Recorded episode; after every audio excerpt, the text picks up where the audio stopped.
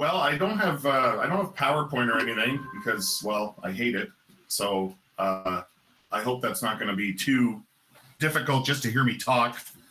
But uh, the, some of you, actually most of you probably know this, but some of you may be interested to know that this lecture series actually goes back to the very beginning of the Last Alliance, and I can actually still remember Megan, Mitch, and probably Heather and I sitting in the office in Hub coming up with different activities that we could do and sort of saying we would because it's a university club i think we want some kind of academic component to it.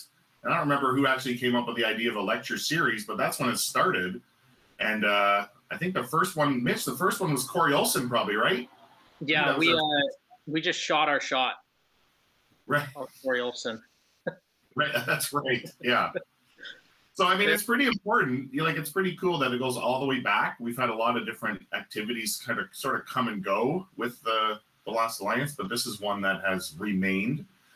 Uh, and I mean, we've had a pretty high caliber of names and academics who have spoken, uh, which is pretty impressive. I think, you know, the envy of any formal Tolkien conference. I think if you think of all the people who've come through.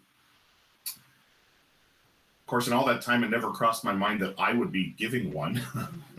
so I have to admit that I, I feel a bit like Bilbo, you know, in the Hall of Fire, having my songs sung just to please me, but knowing that they don't really, uh, they're not really good enough for Rivendell. But so I thank you. I mean, it's a friendly audience. Uh, I am an academic, but Tolkien's not really my area. And sadly, have since I've left Edmonton, I haven't spent as much time in Tolkien as I wish I could have. So, and of course, I know this group, and I know that uh, most of you know more about Tolkien than I do.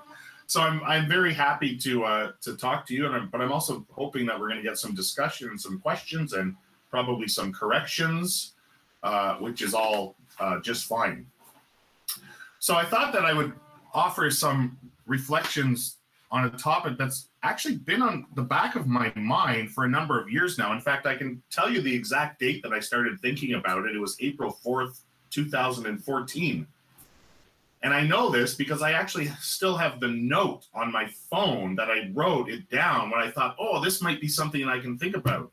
And it was important enough that I, I mean, it's not the same phone. So I transferred the note to my new phone. So it's sort of been kind of, you know, on the back of my mind.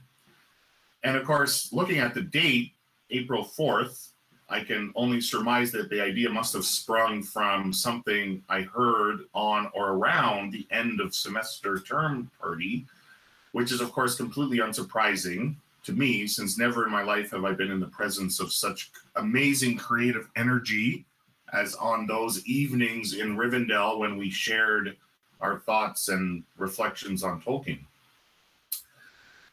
So, what I want to speak to you about this morning, uh, this evening for you, I want to speak to you about Feanor and Eärendil, those two larger than life characters who stand as narrative bookends around the main drama of the Quenta Silmarillion.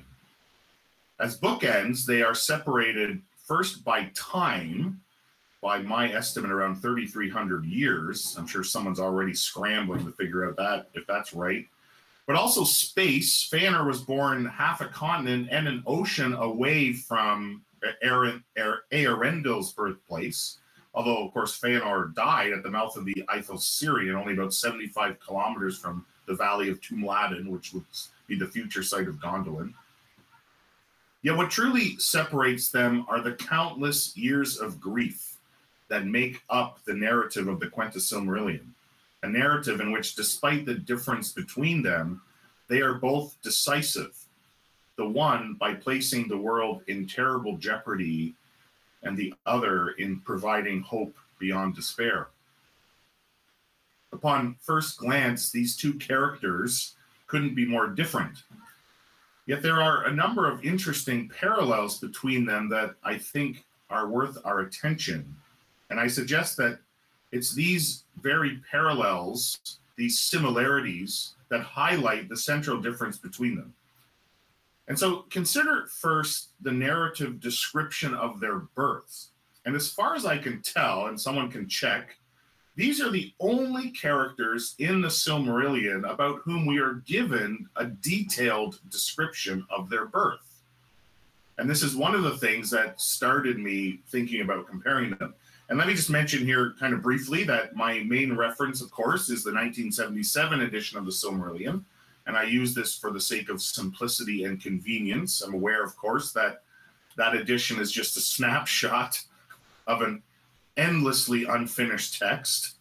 And those who are interested might look through the history of Middle Earth, where you might see some other differences or comparisons and variations in these uh, characters' uh, narratives. But let me let me get on to the births. Um, I don't know if you have, if you want to read along. It's if you have a copy of your Silmarillion, uh, you're welcome to do that. I think uh, I think most of the page numbers are the same in.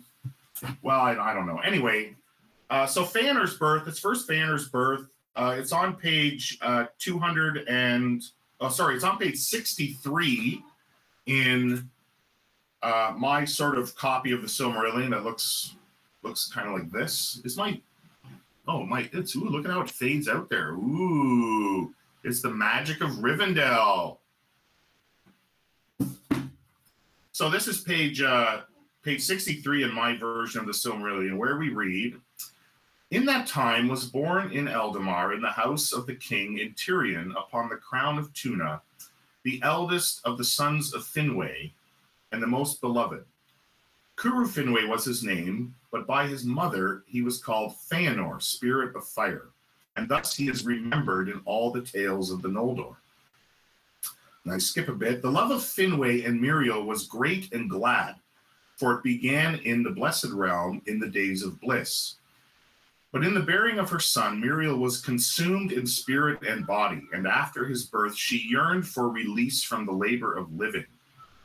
And when she had named him, she said to Finwë, Never again shall I bear a child, for strength that would have nourished the life of many has gone forth into Feanor. And then on to Eärendil and his birth story, which in my Silmarillion, Silmarillion is on page 241.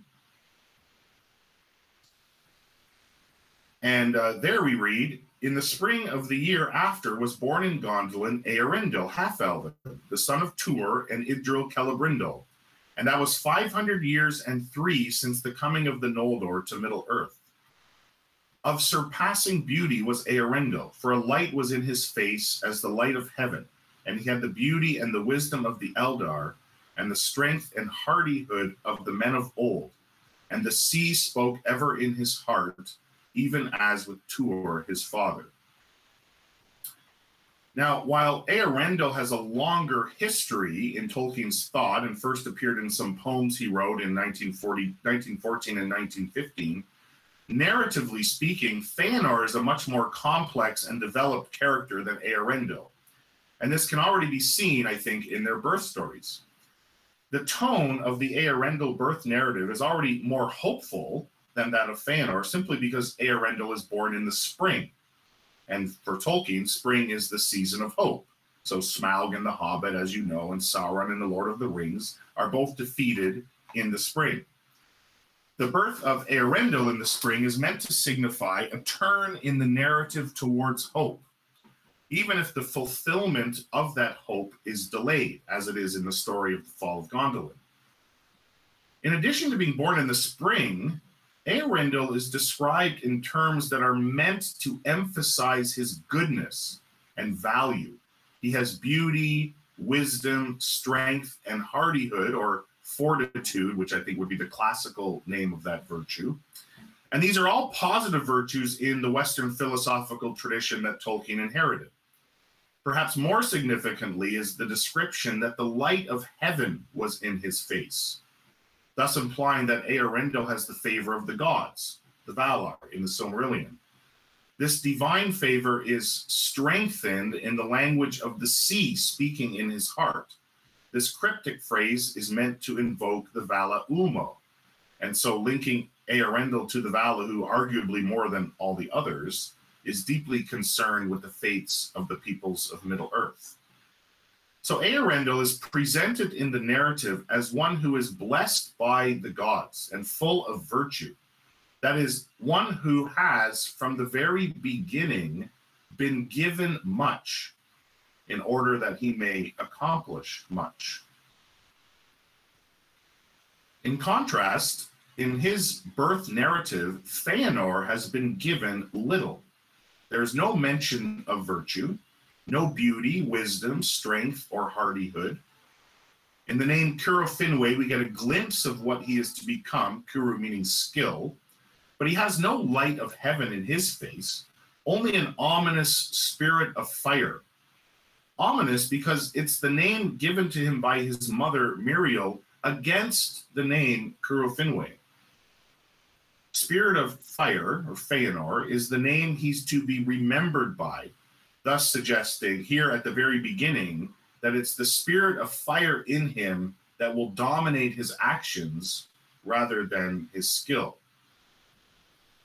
There is, however, one gift that Feanor receives in his birth narrative, a gift that I think makes his story all the more tragic, a gift that even Eärendil, with all of his divine favor and blessedness, does not receive, or at least it's not mentioned in his birth narrative. Feanor is the most beloved of the sons of Finwë. Feanor is loved. It's a love that springs from the love between his parents, the love that is rooted in the blessed realm itself. And so I think we could say it's a kind of divine love. But a divine love that's not experienced directly, as Eärendil seems to have a kind of direct connection with Ulmo, but a divine love that comes through Miriel and Finwë. The point here that I'm trying to suggest is that the birth of both characters is given special attention in the narrative. And that attention connects them to each other while at the same time emphasizes the difference between them.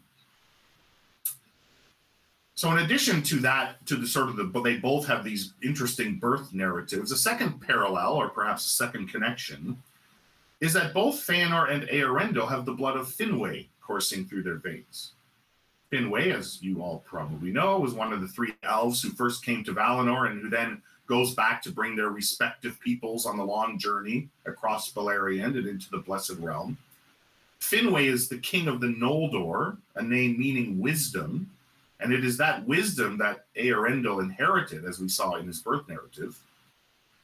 Interestingly, Finwë is also the first to take a second wife after the death of his first, Miriel, and he does this against the wishes of Feanor. And as a result, there's strife between Feanor, the son of Finwë and Miriel, and Finarfin and Fingolfin, the sons of Finwë and Indis, from whom eventually we get Eärendil. And the strife within the house of Finwë leads to the first kinslaying. And so while the Valar hold Feanor to be responsible for his actions, Matthew Dickerson, who I think gave a lecture for us once, suggests that neither Finwë nor Miriel are wholly blameless. Eärendil's descent from Finwë is invoked by Ulmo when Eärendil arrives in Valinor as the reason why his life should be spared for stepping onto the dying land. So in Eärendil's narrative, we're reminded of that connection with Finwë as a way, I think, of reminding us also of Feanor. A third parallel is that both Feanor and Eärendil reaped the rewards that came from having powerful benefactors. Feanor was born in Valinor and so had access to the wisdom and knowledge of the Valar. He married Nerdanel, daughter of the great smith Mahtan, who among the Noldor was most dear to Aule. And while there's no question that Feanor was unique in mind and skill all of his own, he also benefited greatly from his relationship to the Valar.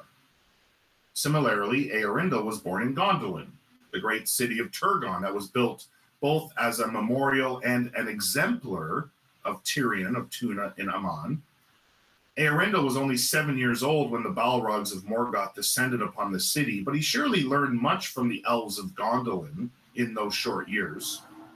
His true benefactor was Círdan, who taught him shipbuilding and seafaring. And thus, while Feanor was master of earth and gems and jewels and recipient of the wisdom of Aule, Eärendil studied under Círdan and learned of the sea and ships, and so was cared for by Ulmo, and we also ought not miss the bitter irony that Círdan is of the same people, the Teleri, who were slaughtered by Feanor, and whose ships were burned in the kinslaying. It is now a Teleri ship that will bear Earendil into the west. And then finally, both Feanor and Earendil are exiles. Feanor's exile is self-imposed, that is, as Manwe says, but thou, Feanor, Finwë's son, by thine oath are exiled. His unwillingness to give up the Silmarils leads him to make that terrible oath that drives him and then his sons for the entire narrative. Feanor, his sons, and all who join them are banned from Valinor. And this is much more than just a geographical exile. It's also a kind of spiritual one. For as Manwe declares, no aid will the Valar lend you in this quest, but neither will they hinder you. Feanor and his sons and those that join him are now permanently and irrevocably cut off from Valinor and from the Valar. They are on their own. And from this moment, exile becomes a mark of their identity, as can be seen with Gildor in the Fellowship, who describes his people as exiles in Middle Earth. With the destruction of Gondolin, Earendil also becomes an exile. He, along with the survivors of the destruction of Gondolin, eventually joined the remnants of the people of Doriath at the mouths of the Sirion. This group is referred to as exiles by the narrator when the sons of Feanor attack them in the final kinslaying. Earendil's exile is forced upon him, unlike that of Feanor, but the loss of Gondolin must surely be as traumatic for Earendil as the loss of Tirion was for Feanor. Yet, of course, the exiles of Gondolin and Doriath are never completely abandoned, for Ulmo continues to plead to the Valar on their behalf. And still, as important as this exile is for the progression of the narrative, Earendil's true exile, the exile that parallels and yet surpasses the exile of Feanor is yet to come. So there are sort of four kind of parallels, kind of trajectories that I saw between Feanor and Earendil, kind of parallel lives in a way. But the question is, what are we to make of them? And while it can't, it cannot be said that these comparisons are exact, I did find it striking that these two central characters of the Silmarillion, one at the beginning, one at the end, have these sort of parallel lives. And yet, the very events of their lives that they have in common are the same, are at the same time the very events that make them so different. And so, the tragedy of the life of Feanor is that already in the very moment of his birth, Feanor is one who takes the spirit of fire consumes the spirit and body of Miriel, so much so that she becomes weary of life and confesses that her strength, which was enough for the care and nourishment of many, has been completely consumed by Feanor. Feanor takes, and it's this characteristic that defines him and actually shapes the entire narrative arc of the Silmarillion. In his letter to Milton Waldman, Tolkien writes that the fall of the elves comes about through the possessive attitude of Feanor and his seven sons. This possessive attitude reached its zenith in Feanor's love for the Silmarils. We read that he began to love the Silmarils with a greedy love and grudged the sight of them to all save his father and his seven sons. He seldom remembered now that the light within them was not his own. This greedy love is a main theme in many of Tolkien's works and serves as a driving force for evil in the mythology. In The Hobbit, it's dragon sickness. In The Lord of the Rings, it's the lust for the ring. In, Fa- in the Silmarillion, it's Feanor's greedy love for the Silmarils that serves as the main crisis that drives the narrative forward. And we know the decisive moment. Melkor and Ungoliant have just destroyed the trees. The Valar and the Noldor have gathered about the Ring of Doom. Yavanna speaks of the loss of the trees and how the creation of the trees is a work that cannot be repeated. The light of the trees resides now only in the Silmarils. And then she says this, Yavanna, Yet had I but a little of that light, a, just a little, I could recall life to the trees ere their roots decay. Then our hurt should be healed, and the malice of Melkor be confounded. So look at what is at stake. With just a little bit of the light, our hurt can be healed and Melkor confounded. The trees might be restored. Melkor would never be able to accomplish their destruction a second time. And so then Manwë speaks and says, Hearest thou, Fëanor, son of Finwë, the words of Yavanna? Wilt thou grant what she would ask? This is the moment. And it falls upon Fëanor. And it's here where Fëanor has the chance to give up the Silmarils, to renounce his greed and possessiveness. And Aule here makes sure that everyone knows how difficult it is. It's not easy. It has to be difficult because the fate of the world is dependent upon it. This same choice is then repeated throughout Tolkien's mythology, and I'm sure we can all think of examples of it. In the end, Fëanor makes his choice and he chooses not to give up the Silmarils. Of course, we know that that's an empty choice because the Silmarils are already gone. Morgoth has already taken them, right? Fëanor doesn't even have them anymore. But the entire world is now placed into jeopardy because of Fëanor's choice. Unable to let go, unable to give up, Fëanor sets in motion the pathos filled narrative that is the Silmarillion. It's here in this moment that we witness the beginning of the end for the children of Iluvatar. I turn now to Eärendil. Eärendil arrives on the scene at the end of the Quenta Silmarillion, and we have truly arrived at an ending. Nargothrond is destroyed through the folly of Turin Turambar. Finrod and Orodreth are dead. Doriath has been overcome by the dwarves. Thingol is slain. Melian has left. Without protection, Doriath easily falls to the sons of Feanor, at which point the second kinslaying occurs. Gondolin is attacked and destroyed by Morgoth. Turgon is slain. And the last remnant of the Noldor takes shelter with Círdan. The choice of Feanor has borne bitter fruit indeed. Of course, by now, Feanor is a distant memory. Yet the narrator of the fall of Gondolin invokes Feanor right at the end of the chapter as a way of reminding us how we got here. Ulmo has just made a case for mercy with Manwë, who is unmoved. We then read on page 244 of the Silmarillion the wise have said that the hour was not yet come, and that only one speaking in person for the cause of both elves and men, pleading for pardon on their misdeeds and pity on their woes, might move the councils of the powers. And the oath of Feanor, perhaps even Manwë, could not loose until it found its end. And the sons of Feanor relinquished the Silmarils upon which they had laid their ruthless claim. Now, there is foreshadowing here, of course, but it's interesting that relinquishment is still the issue. It's the possessiveness now of the sons of Feanor that continues to wreak havoc in Beleriand. And the wise speculate that it is only through their renunciation of the Silmarils that there will be any hope for the future. Thus, the possessiveness of Feanor and his sons that is brought up here at the end of the narrative is a reminder to us, the readers, that this is the heart of the problem, for which up to this point there has been no real remedy until Eärendil.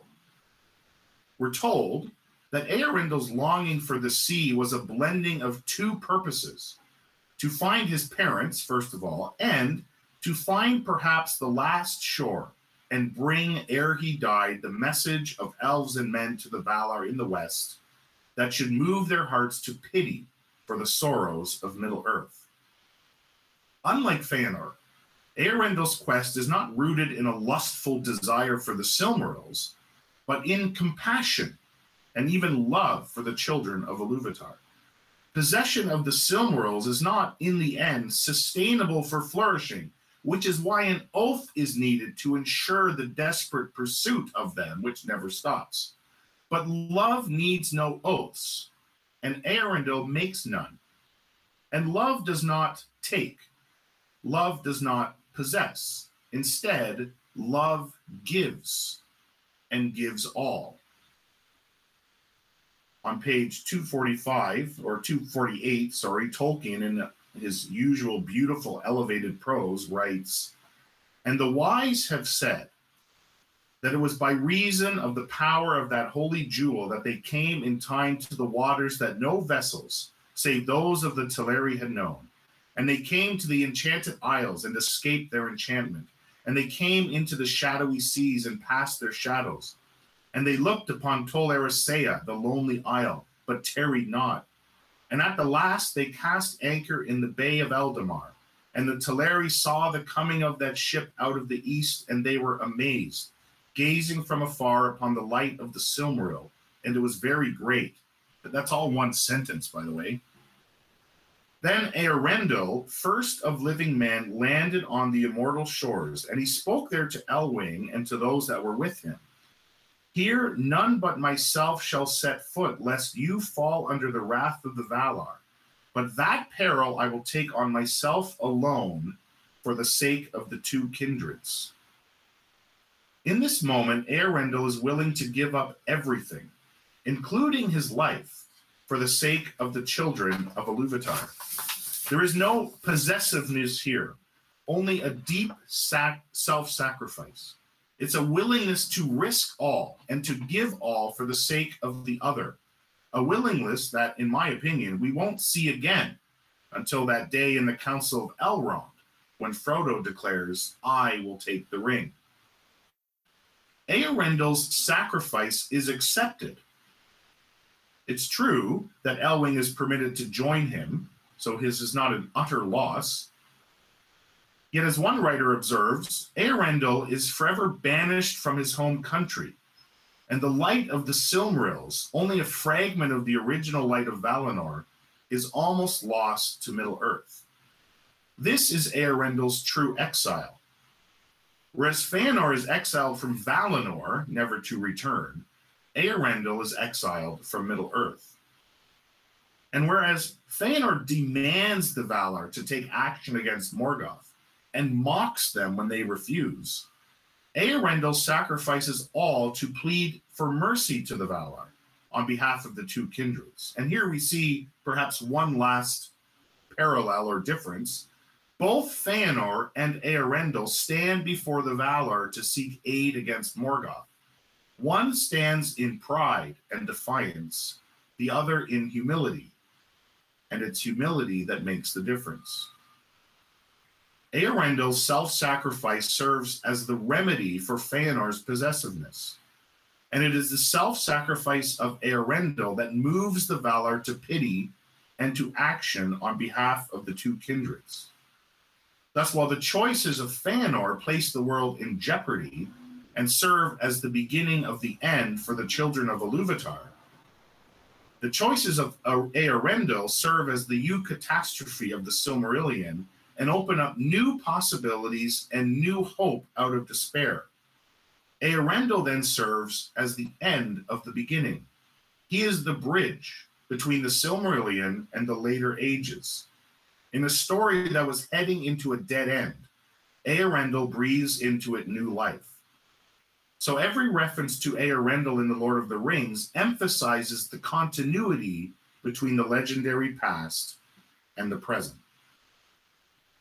When Eärendil steps off his ship onto the beach of Valinor, it is the first time a Silmaril is in the Undying Lands since Morgoth stole it so many millennia before. And with the restored Silmaril bound upon his brow, Eärendil leads the charge against the forces of Morgoth and Ungoliant in the final battle. I suggest that had Fëanor made a different choice, he might have been the one leading that battle and that charge. That is, Eärendil is Fëanor as he could have been, or maybe as he should have been. That is, had Fëanor chosen to give up the Silmaril, the bitter pain and suffering we read about in the narrative might all have been avoided. Yeah, and I can hear Tolkien's response to this It's the same response he gave to the question of why the Eagles did not just fly the ring into Mount Doom. Because he wrote in one of his letters, then there would be no story. Thank you.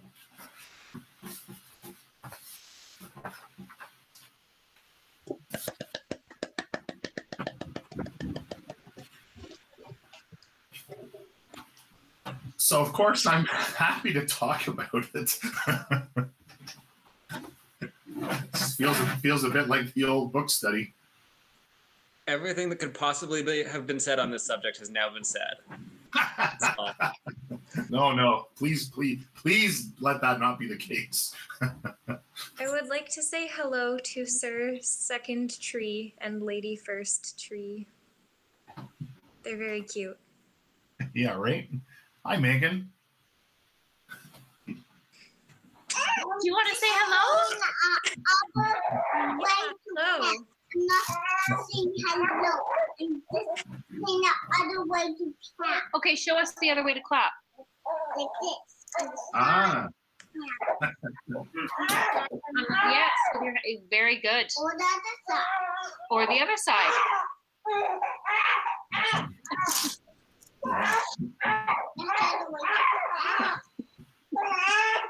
So that's another way to clap if you guys were interested. Good to know. It's good to know.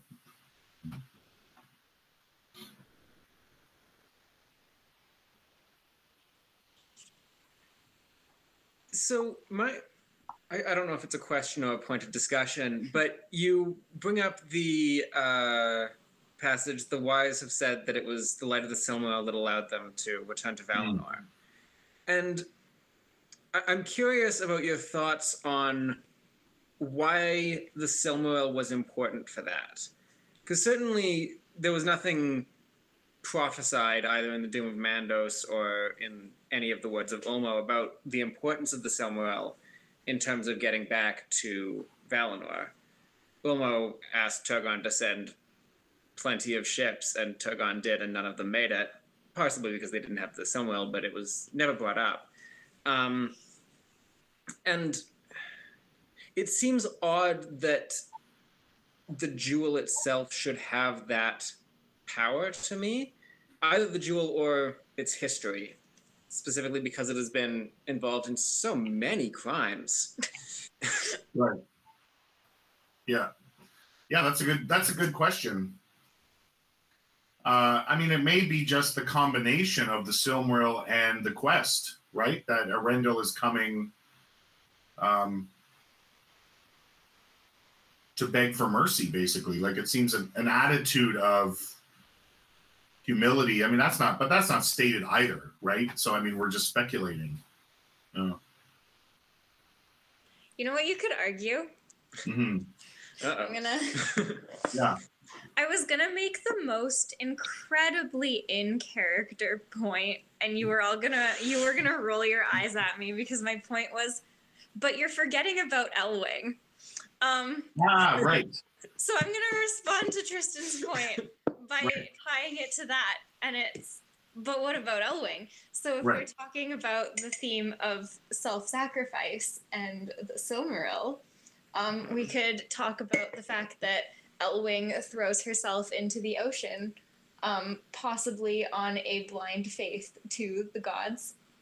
Throws herself into Ulmo's clutches, and Ulmo comes through for her. So you could parallel that to Eärendil's stepping onto the land.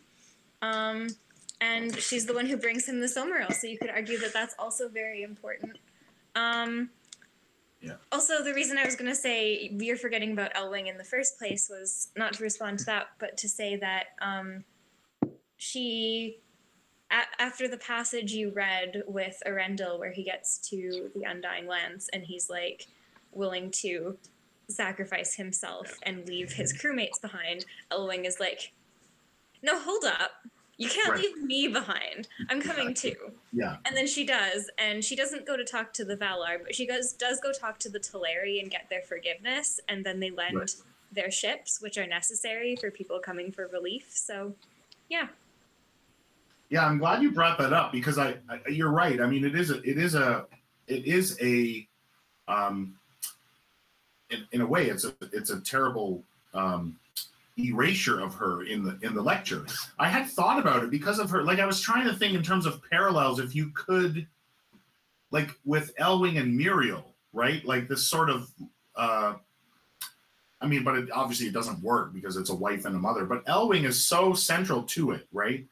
And I think that, that you're right. And and even that the parallel, like even the you're right. I think Elwing, in a way, provides that redemptive note to the Kinslaying, right? Because she befriends the Teleri, the Teleri help her, and you know. So I think, yeah, you're right. I mean, I mean, it was in my head briefly, and then it, it disappeared, which is a which is too bad. But yeah, I think you're right, Sophia. Elwing makes a difference, and that may be the difference, right? Is you know, I mean, maybe in a way, you know, it's the Valar seeing just how willing these children are to sacrifice themselves for the sake of others that that moves them to pity right? Um yeah. Um i want para like to to help with the parallel. I i wouldn't parallel elwing to someone else's Feanor's life. Um but i would parallel her relationship with um how utterly selfish Fëanor is. He's very self-centered and he doesn't work in team. He works for himself. And he brings his son into the, the oath. Well, they bring themselves and then he doesn't release them. Um, and but Eärendil wouldn't have probably gone arrive in Valinor without Elwing, as Sophia pointed out. Mm. And like his willingness to accept her help and not feeling diminished by it, I think also is part of like why they work as a team. Yeah, that's good. I think you're right. I think actually now if I were if I were to to do something with this, I would put Elwing in there more. Because you're right. I mean, I should so if if if if the key, if the decisive factor is this willingness to give, right? This, this the opposite of possessiveness. Then Elwing, you're right. Like Elwing gives the Silmaril to Eärendil. You know what I mean? Like it's that. I mean, if you, I mean, okay, we were talking about comparisons. I mean, when you think about the ring, right? I mean, there's only two characters who are able to give up the ring, right? And you can make it. I mean, of course, the Silmaril and the ring parallels all over the place, right? So in a way, you could say that that is as significant, right, as like Elwing giving the Silmaril up when you look when you compare it with the way the oath drives the the sons of Fëanor, that it is at least similar to the, the, the difficulty of giving up the ring that you have with uh, Bilbo and Sam. So yeah, I think Elwing is probably is more central to it than I let on.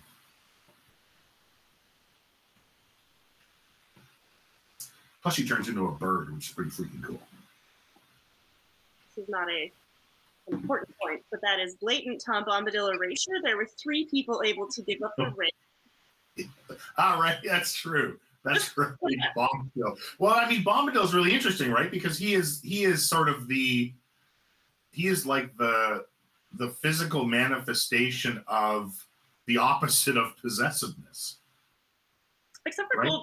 Does okay, except for, okay, except for except for Goldberry. But you wonder if you sometimes you want. Okay, I mean you're right, and I don't want to. I don't want to. Right, but there there is a way too where Goldberry does seem to have sort of like this. She's not controlled by him in a weird way too, right? Like yeah. she seems to be kind of doing her own thing. But you're right. Okay, but you're right. I mean, the, the in the poetry, he does take her. So, yeah but you know like like his like the fact that the ring has no power over him may be rooted in there he has no desire to possess anything. Right? So yeah. And i mean in terms i in terms of the sons like the possessiveness of Fëanor comes in with the fact that he you know he basically tells his sons at, as he's dying to seek vengeance and keep the oath right? So in a way he's he possesses his sons too right and they end up being you know carrying on that that burden into the rest of the story. Yeah. And there's lots of examples, like Isildur, right? Uh, you know, won't, he won't give it up, and you know, look at what happens. Frodo. Uh, Mitch, do you want to go first? Sure, that'd be. Thank you. Uh, you just mentioned Isildur, and it, it twigged in my mind. There's a, a, YouTube channel I watched called Men of the West. I think it's Men of the West, uh, mm-hmm. and they have kind of alternate Tolkien like what, what ifs that are really counterfactuals that are really well done. And the the one that I'm thinking of is if Elrond had just pushed Isildur into the mountain. Oh yeah, uh, right. What happened? Right. And it, it, yeah. it, was it was really well done, and I won't spoil it other than to say it's a lot worse. Things oh, interesting. it's a okay. lot worse. I mean, who yeah. knows, right? The, right. the idea. Yeah, right. Actually, yeah. that makes sense to me, and it was a lot worse. I thought it was really cool. Um, Anyway, uh, I missed about part, uh, like half of it. This is the way it goes. I'm sorry to say, but I did have some things I wanted to just quickly say, if that's okay. Uh, talking about um, uh, possessiveness, uh, I was wondering, what do you think if, like, Manwë makes it pretty clear that Feanor has to give up the, the Silmarils in order to make this thing work? Do you think? It, it seems like to me that if they couldn't have forced him to, if they forced him to, it probably wouldn't have worked. What do you think about that? Yeah, I mean, he says that, right? He says he says he'll only give it up by force if he's forced. Yeah. And he yeah. says, and that would make the Valar the same as Morgoth in essence, right? Right. So you don't think they could have done it? Like they couldn't have replenished the trees, probably. I feel like they couldn't have. Yeah, I think it all depended on Feanor being willing to give it up. Yeah, which then, which is the theme that runs through everything, right? Like, like even Bilbo, you know, he had to willingly give it up. He couldn't be. It couldn't. You couldn't take it, right? So there's something about being forced to give it up that yeah. does more damage, right? Yeah, and you might have mentioned this because I missed part of the lecture. Sorry to say, but um, I the the comparison I was thinking of with Feanor was that he's he makes the Silmarils, but then he he hoards them and, and loses them, whereas in the end, Eärendil um, shares them via like the starlight. We all can see it. Right. Uh, and yeah. uh, also, yeah, there, you, you mentioned the, just the last point here, the, the the two birth stories. I thought that was cool. I never thought about that before. Uh, and they're, the way that they're described, um, you mentioned the consuming the consuming love that Feanor has or his mother has for him, where he kind of consumes her strength. So it's kind of zero sum. But then it says Eärendil, I think it was the love of heaven is reflected. So it's kind of reflected off of him so that we can all share in it. It's not a consuming love, it's a shared nice. love that's diminished. Yeah, right. A reflected. So, yeah, that's good yeah, I like that. And I should point out that like even like I only I only um focused on the birth narratives. Like later, Feanor is given like he's described. Is he the one who's the most beautiful of?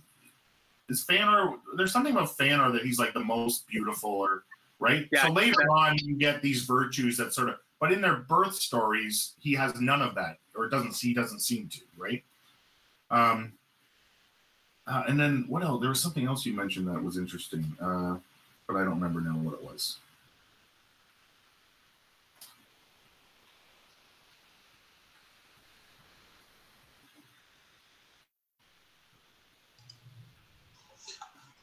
Um, something I was interested in in tugging at a little bit too, just thinking a little bit more about um, Elwing. Like, I wonder how much we could do with Elwing and Nerdanel, because um, she was, if I remember correctly, she was supposed to be a really good influence on Feanor. Um, but like their sundering obviously has some negative psychological consequences, and he gets more and more uh, kind of possessive um, after that. Like I wonder how much we could play with that and how their their relationship is really important. I didn't think of that. Like I do, yeah, because of course that is another another parallel is that they're both married, right? So you're right. That is that would be another example of how they seem to have these parallel lives but it goes completely wrong for Feanor and everything goes right for Eärendil. Uh, and yeah, I mean, you know, their their spouses would have something to do with that. We would presume, or we'd have to look and see. Yeah. In one of the extended sources, like somewhere in History of Middle Earth, I looked it up at one point and completely forgot where it is. But you get like two more sentences of characterization about Nerdanel and it tells you that Nerdanel is what? No, I'm just trying to think what it would be. Oh, okay. And it tells you that Nerdanel is a sculptor, so she's a craftsperson just like Feanor. Um, and she creates these sculptures that are like out of stone, but they're really, really lifelike um, to an you know, to a very impressive extent. But unlike Feanor, who makes these things and then locks them in a vault, she decorates the whole city with her sculptures. Ah, wow, that is so cool. Yes.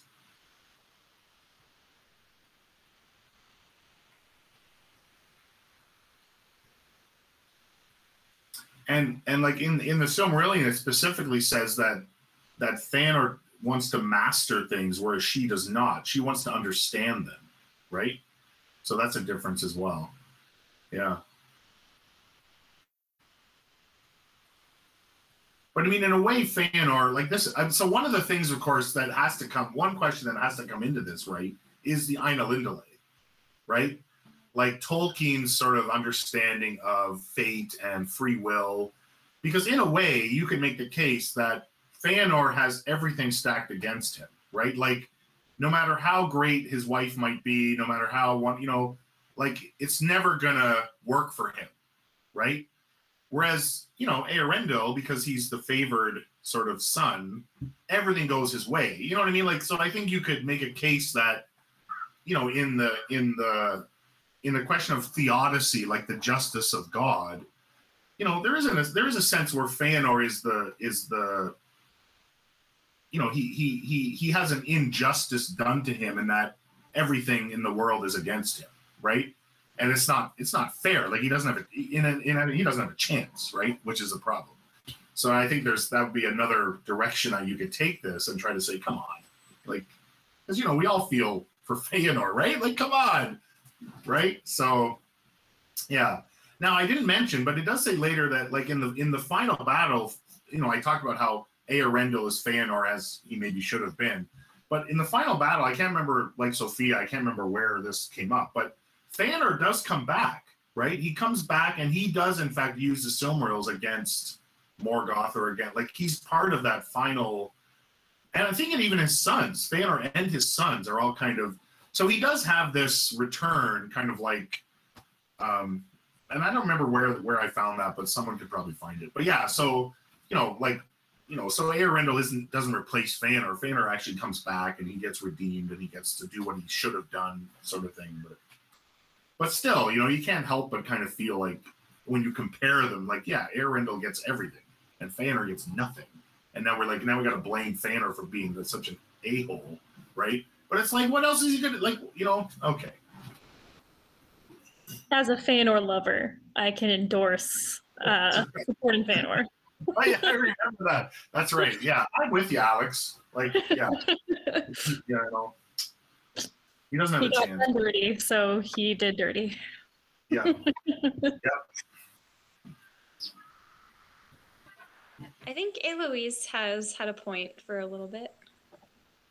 I, I had several things that passed through my mind when everyone was talking. Um, um, well, when we were talking about uh, another another Elwing, like I checked back in the text, and in the text it says that uh, for a while, uh, Nerdanel was able to restrain Feanor's spirit, Right. Yeah. right. and it's it's interesting because that's not very healthy for a good marriage.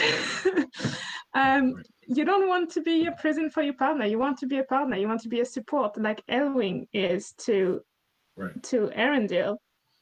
Um, but yeah, like since I'm going to to do that, I'm gonna like do my point on Feanor. I think he like was cheated of therapy, uh, but uh, he still uh, made terrible choices afterwards. Uh, um, uh, and and so that that kind of ties into like the, the the thing you told about fate and like if you have the song how much choice do we have in this narrative? And i think that i don't think the song is that detailed that Feanor didn't have any choice. Yes he had a like he, he had a harder beginning in life than any other one at the time because like he was the first son of like the, the son of the first divorce and everything like not cool. And that's why i think he yes was very much cheated of therapy. Um but but at the same time um like after he wreaks havoc, after his choice leads to havoc everywhere, he's not the only one who has terrible beginning of life and who even and like some become Eärendil and that's super cool. Uh, some have more middle lives uh, where like they do both good and bad, and some like so like I think it's it would be too easy to say like he's just so evil and like he does everything wrong but also it would be too easy to say he he had never a chance to begin with because I think I don't think Iluvatar would have made the song so tightly woven around people that they really can't go against it. Like mm. I think the song like and like the way I understand the song is more like a theme. The theme that it's gonna go well in the end. Like that Morgoth can't prevail. So like in that sense, Morgoth didn't never had a chance, but like um but like it's not that precise that Feanor had to be one of the like conduit of chaos in the world. Uh, or like Eärendil had to be the savior of everyone. Like I think it's more like loose than that. And I made a lot of points, sorry. yeah, no, it's great. Yeah, I mean that's nice. That's right. I mean that's how you we well, um uh, I'm trying to remember. We of course we've talked about the Ainulindalë a million times over the years. I'm trying to re- anyway. Yeah, so you're right. I mean, I think it is. It is not like it's it's not a. It doesn't determine down to the last detail, right? it, it is more kind of thematic, and there is a kind of freedom within it, but not beyond it. Something like that, maybe. It's like the um, the individual instruments don't have prescriptive lines. Yeah, right, right, yeah. Sorry. But you wonder, you wonder, like you go to like Mitch's the the Men of the West and the What If, like what if Feanor had say said, well, I'll give you one, you know, I'll keep two, I'll give you one. So he right because of course they were already gone, right? So then you would have had Feanor go back to his home and say, okay, I'm going to get the Silmaril and give it to, and then they're gone. And now, in a way, you might have the situation where you have the hunt for the Silmarils, but now the Valar is behind it or something. You know what I mean? Be, so, yeah, that'd be an interesting. It probably also would have turned out badly, but because it's Tolkien. So it has probably, to turn out. Probably would have turned bad for the humans because yeah. they would have woken up somewhere and suddenly everything cracks down everywhere and they'll be like, yeah. what is happening? Yeah. yeah, the first time they meet someone, they're like, yeah, we're looking for this bright glowing jewel. Have you seen it? like, what?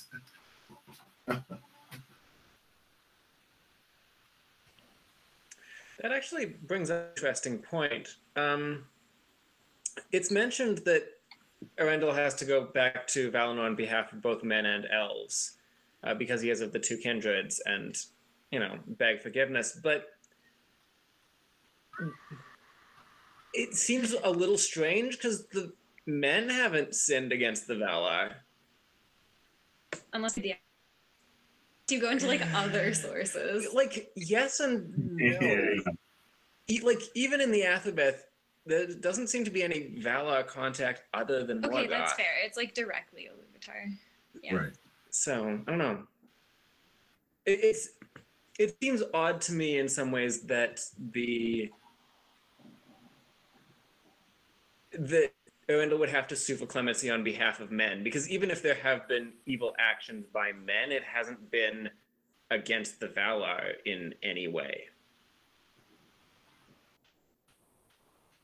I mean, I have okay, so my Tolkien knowledge has dissipated greatly in the years since being active in the club. But I have a response to that, which was my understanding was always that the Valar never really had the same kind of connection with men that they had with the elves. Like the Valar always seemed kind of like the elves' gods, and man's god was Iluvatar himself, kind of directly. And like the Valar maybe would have a few connections with the men over their lives. So to me, like the Eärendil suing for or like coming and asking the Valar for help for men and elves to me it, was it was really just the elves. And the men was like an afterthought for the valar. They were like well yeah okay so we'll help our like friends our like favorite children of Iluvatar, you know who we helped raise and all that good stuff. Oh and those guys that woke up over there. Yeah well i mean i guess it'll be good for them when morgoth is gone too. I mean it's a question of like i mean in a, in a way it's the old question of like is is ignorance of doing something wrong does that justify you getting away with doing something wrong right? So like you're like okay you're right that maybe the men didn't know or didn't have direct contact with the valar but like they're sacrificing each other on altars right? And you're like well that's a problem right? Like that's that's kind of offensive even if you don't know. In a way you know so maybe there's a kind of you know a sort of sense where they're caught up in whatever morgoth has done and therefore they also need some kind of mercy. Maybe, maybe again, it goes back to even the Valars.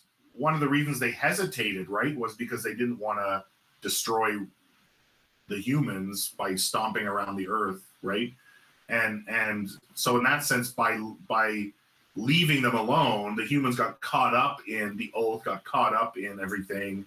And so, you know, Eärendil was saying, well, I mean, the mercy might not be maybe, or maybe I'm kind of thinking as I talk. Maybe the issue is not we need mercy because we have committed a crime. It's more like we need mercy because we are suffering. You know what I mean? Maybe it's not so much like it's not maybe about guilt, right? It might be more about pain, you know, and saying, hey, can you please? And in that sense, both of them, both kindreds are caught up in that, and both require mercy, not in the sense of a kind of, you know, reformed, you know, theological kind of justification by grace, but just a we need someone to stop the pain and the suffering, right? Please, for the love of everything that is good, you know, and that's maybe where he comes in, you know, to try to. I mean, it's interesting that we don't like. I mean, okay, like I mean, this is the this maybe it's in somewhere else in the history of Middle Earth, but you know, we don't actually get his speech, like Eärendil's speech. Like, what what did he actually say, right? And wouldn't that be a great, you know? I mean, the, the, I mean, there's a parallel between that. Like, I, I always I always sort of think of like what what you know Luthien coming before Mandos, right? Like, I feel it would be a similar kind of speech right? Where even Mandos doesn't Mandel even Mandos weeps doesn't Mandos weep with when Luthien comes, right? So that's not about so much about guilt as much as it is about pain and suffering, right? And maybe that's what ties them together.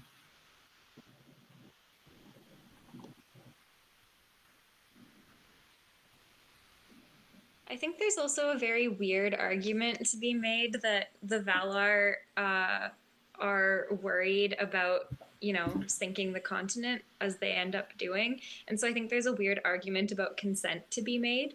You cannot do it only on behalf of elves because humans are living on that continent too. You need to have like a mm. representative of elves and humans be like hey it's it's okay to stamp our continent into the ocean. We do actually need that much help. Also does ariel have a point? I noticed that I don't know. Is my speaker working? Yeah. Oh, okay. I can't click anything. So, um, oh. yeah, I, I was hoping that my hand would go up, but um, you guys said everything that I was going to say, though. So, my only observation is that the elves are Catholic because they need the Valar to intercede with them on behalf of uh, Iluvatar. Yeah, right.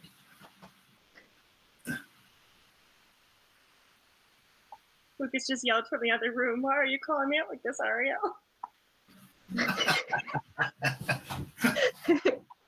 You're an elf. That's great. I'm not calling you out. I'm not saying it's a bad thing. I will hear nothing else.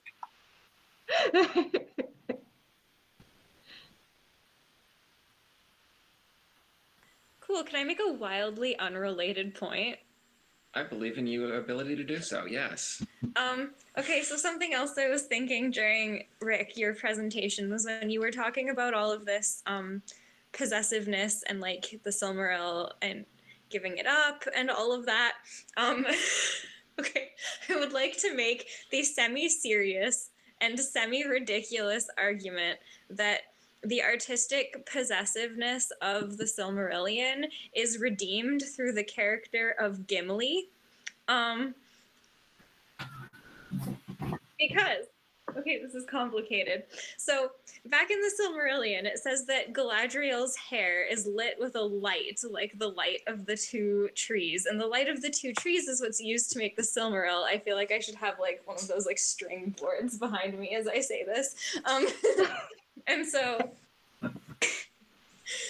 so the, the hair of Galadriel is specifically compared to the thing that is used to make the Silmarils, and the Silmarils are described as a crystal-like substance.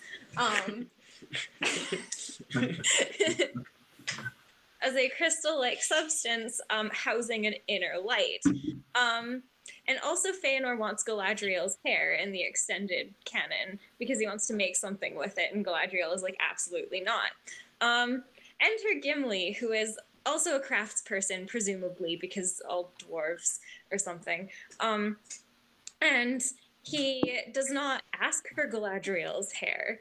He is given it as a boon because he's just like the nicest person ever and he's not possessive about it.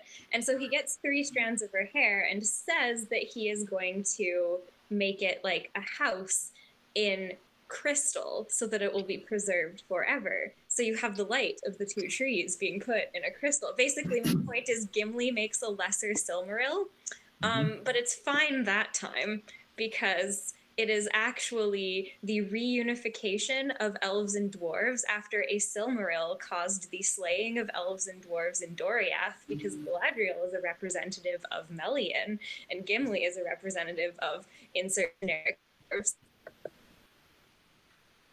So, so that's great. And so this is all. This is always my question in response to those really amazing thoughts, right? It's like, so do you think Tolkien intended that, or was Tolkien just like, well, the Silmarillion is never going to see the light of day, so I'm just going to rip off stuff from me, but no one's going to notice. but you're right. I mean, there were three strands, right, for three Silmarils, right? Oh, that's so, true. There you go. yeah. So you know, I think you're. I think. I mean, I think you're right. You know, so, which is great. Like it's that's it's really so cool. good. That's so good. And Galadriel would know. She'd know. All, she'd get all the symbolism. She'd understand. Yeah. Gimli does no clue. Right. But does the right thing, I guess. But yeah. that's doesn't Gimli go into the west eventually anyway? Brings like the Silmarils, the, these yeah. little Silmarils. Gimli becomes him. the first dwarf to go to Aman, and he goes with Legolas. Yeah. That's why they make it. It's because they have a Silmaril. yeah, they have the light, the light of the hair is, is guiding them. nice. I'm just gonna say that this is Sophia, reason you should six. share. Mm-hmm. Oh, I was just you gonna say this little comics six. you made explaining uh, how everyone gets to um, Aman and Galadriel decide to have like a, um, a family party uh, back with everyone and Gimli. Yeah. yeah, I just don't know if it'd be a happy party or a sad party. Both. Because you know, it's hard. It's hard, know, it's hard to know when Frodo goes into the Undying Lands if he ever actually, you know, is happy again, or you know what I mean, like. okay, I have a funny, unrelated story about that. But in the years since we were in the Tolkien Club, I have finally convinced Kelsey to watch all of the Lord of the Rings movies, not the books, that's too much, but the movies. And so now she finally knows what happens at the end of Return of the King. And she oh was so mad. She didn't know that Frodo went to the Undying Lands, died. She was so mad. She was like, Frodo dies? No one told I was in the Tolkien Club for four years, and no one told me that Frodo dies at the end. Spoilers. how do we how do we not mention that? That's amazing, right? To be fair, every time Return of the King came up, she got really upset about spoilers. So we were all very careful. Oh, that's maybe that's yeah, right. That is so funny. I mean, part of the timing of this of this this lecture was like I was I was kind of following the the emails, going, okay, I'm pretty sure they they're past Eärendil, so I think I can, you know, I can talk about this stuff. Yeah, so. Yeah, you're good. We were talking about the Akallabêth on Monday. Oh yeah. Oh man, I missed I missed the book studies. Honestly, that's like here nobody really knows about the, Tolkien. the missing of the book studies never leaves you. It's an ache that it's a grief that's graven in your face and never fades. Yes. I'm actually we have a we're starting, Leaving the starting a last book yeah we're starting a book club here, and I'm I'm reading chapter one of The Hobbit tonight with a bunch of Koreans whose English is sort of elevated. So I'm thinking maybe this will start something. So that'll be fun. We're we're obsessed with the first chapter audiobook of The Hobbit in this house. Who, who, who reads it? Uh, Laurelin. Well, Oh. Laura, who read- Laura, No, I Oh, mean- sorry. I, I don't know. I don't know. It's on Spotify. It's the free version. It's pretty good. Uh, It's pretty good. The Hobbit. Yeah, she's Yeah. singing, and she Yeah. likes the dwarves. It's yeah. amazing. When you get to Riddles in the Dark, if you're audiobooking it, you should skip whatever audiobook you're reading and listen to the version of Tolkien reading Riddles in the Dark from that special feature uh, set of CDs that came out one year. Yeah, and when he does the Gollum, right? Mhm. it's like home, home. Yeah.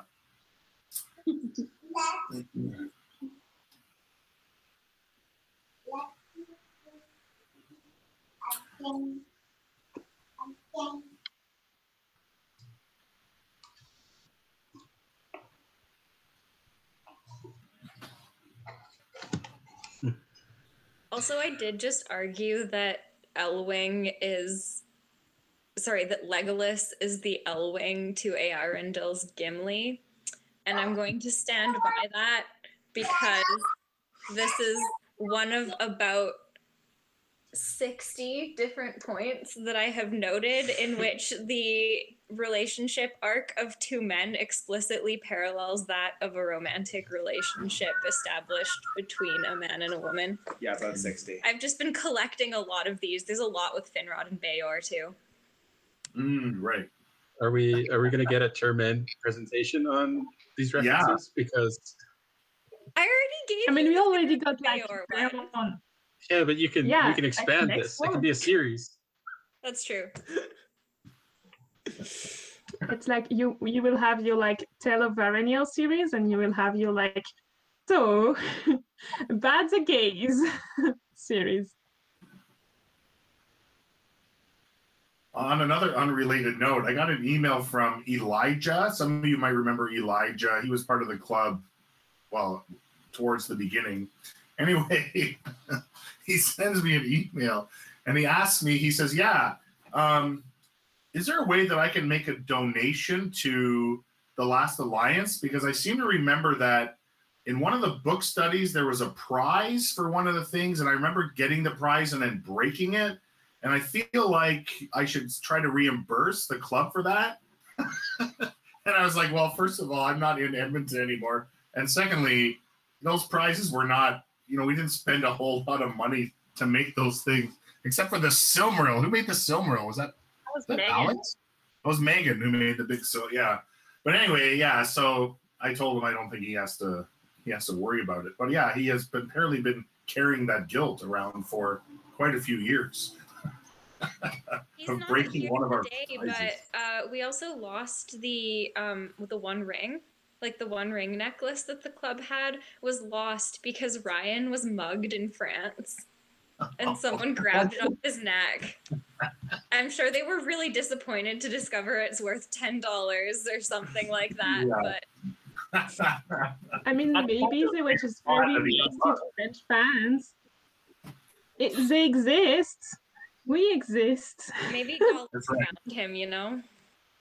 Besides, I think any any any Lord of the Rings themed board game is going to have a little metal ring in it, probably. So you can probably recover it. Yeah, I think I remember hearing that story.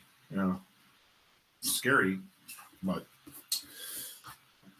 yeah.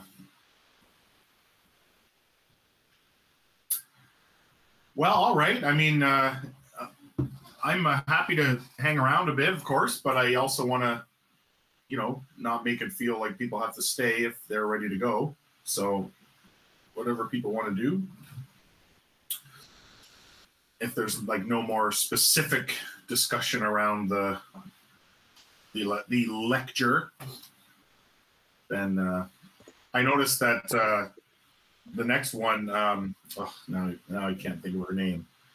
You know, I see the title, I'm like, oh my gosh, like of course she's she's speaking out of her own academic background. So that makes Natalie. sense. Natalie. Oh yeah, Natalie. Yeah. I'm like, oh wow, that sounds pretty good too. So, I mean, you don't have to you don't have to put the air quotes around lecture. It was it was a lecture. Okay, thank you. Lucas, exactly. That's a man who's given a sermon before. yeah, right. That's a, yeah. No, we could seriously listen to you talk like for hours. If you just like wanted to like read aloud from the Silmarillion, I would stick around for like the rest of it. Oh, I know. You know what? I, I mean, I remember. I remember. Was was it still? Or was it? Was it? We were in Edmonton. We were sitting around. It was at a book club, and I remember saying, not to not to be a downer, but I remember saying that you know we're going to lose Christopher Tolkien any day, and when that happens, we got to gather with some wine and we got to read, or we got to listen to him read Beren and Luthien, right? And then, of course, you know, by the time that happened, we had sort of scattered, so we couldn't do it. But I still think it'd be great just to sit around and listen to Christopher Tolkien read bits of the Tol- bits of the Silmarillion. That could be one of our events at the reunion when it finally happens. We'll have to just Yeah, make great. a full weekend with a full agenda every day. by the That's right. Get. Yes, we'll close every evening with Christopher Tolkien reading something. Yeah, or Is Tolkien reading. before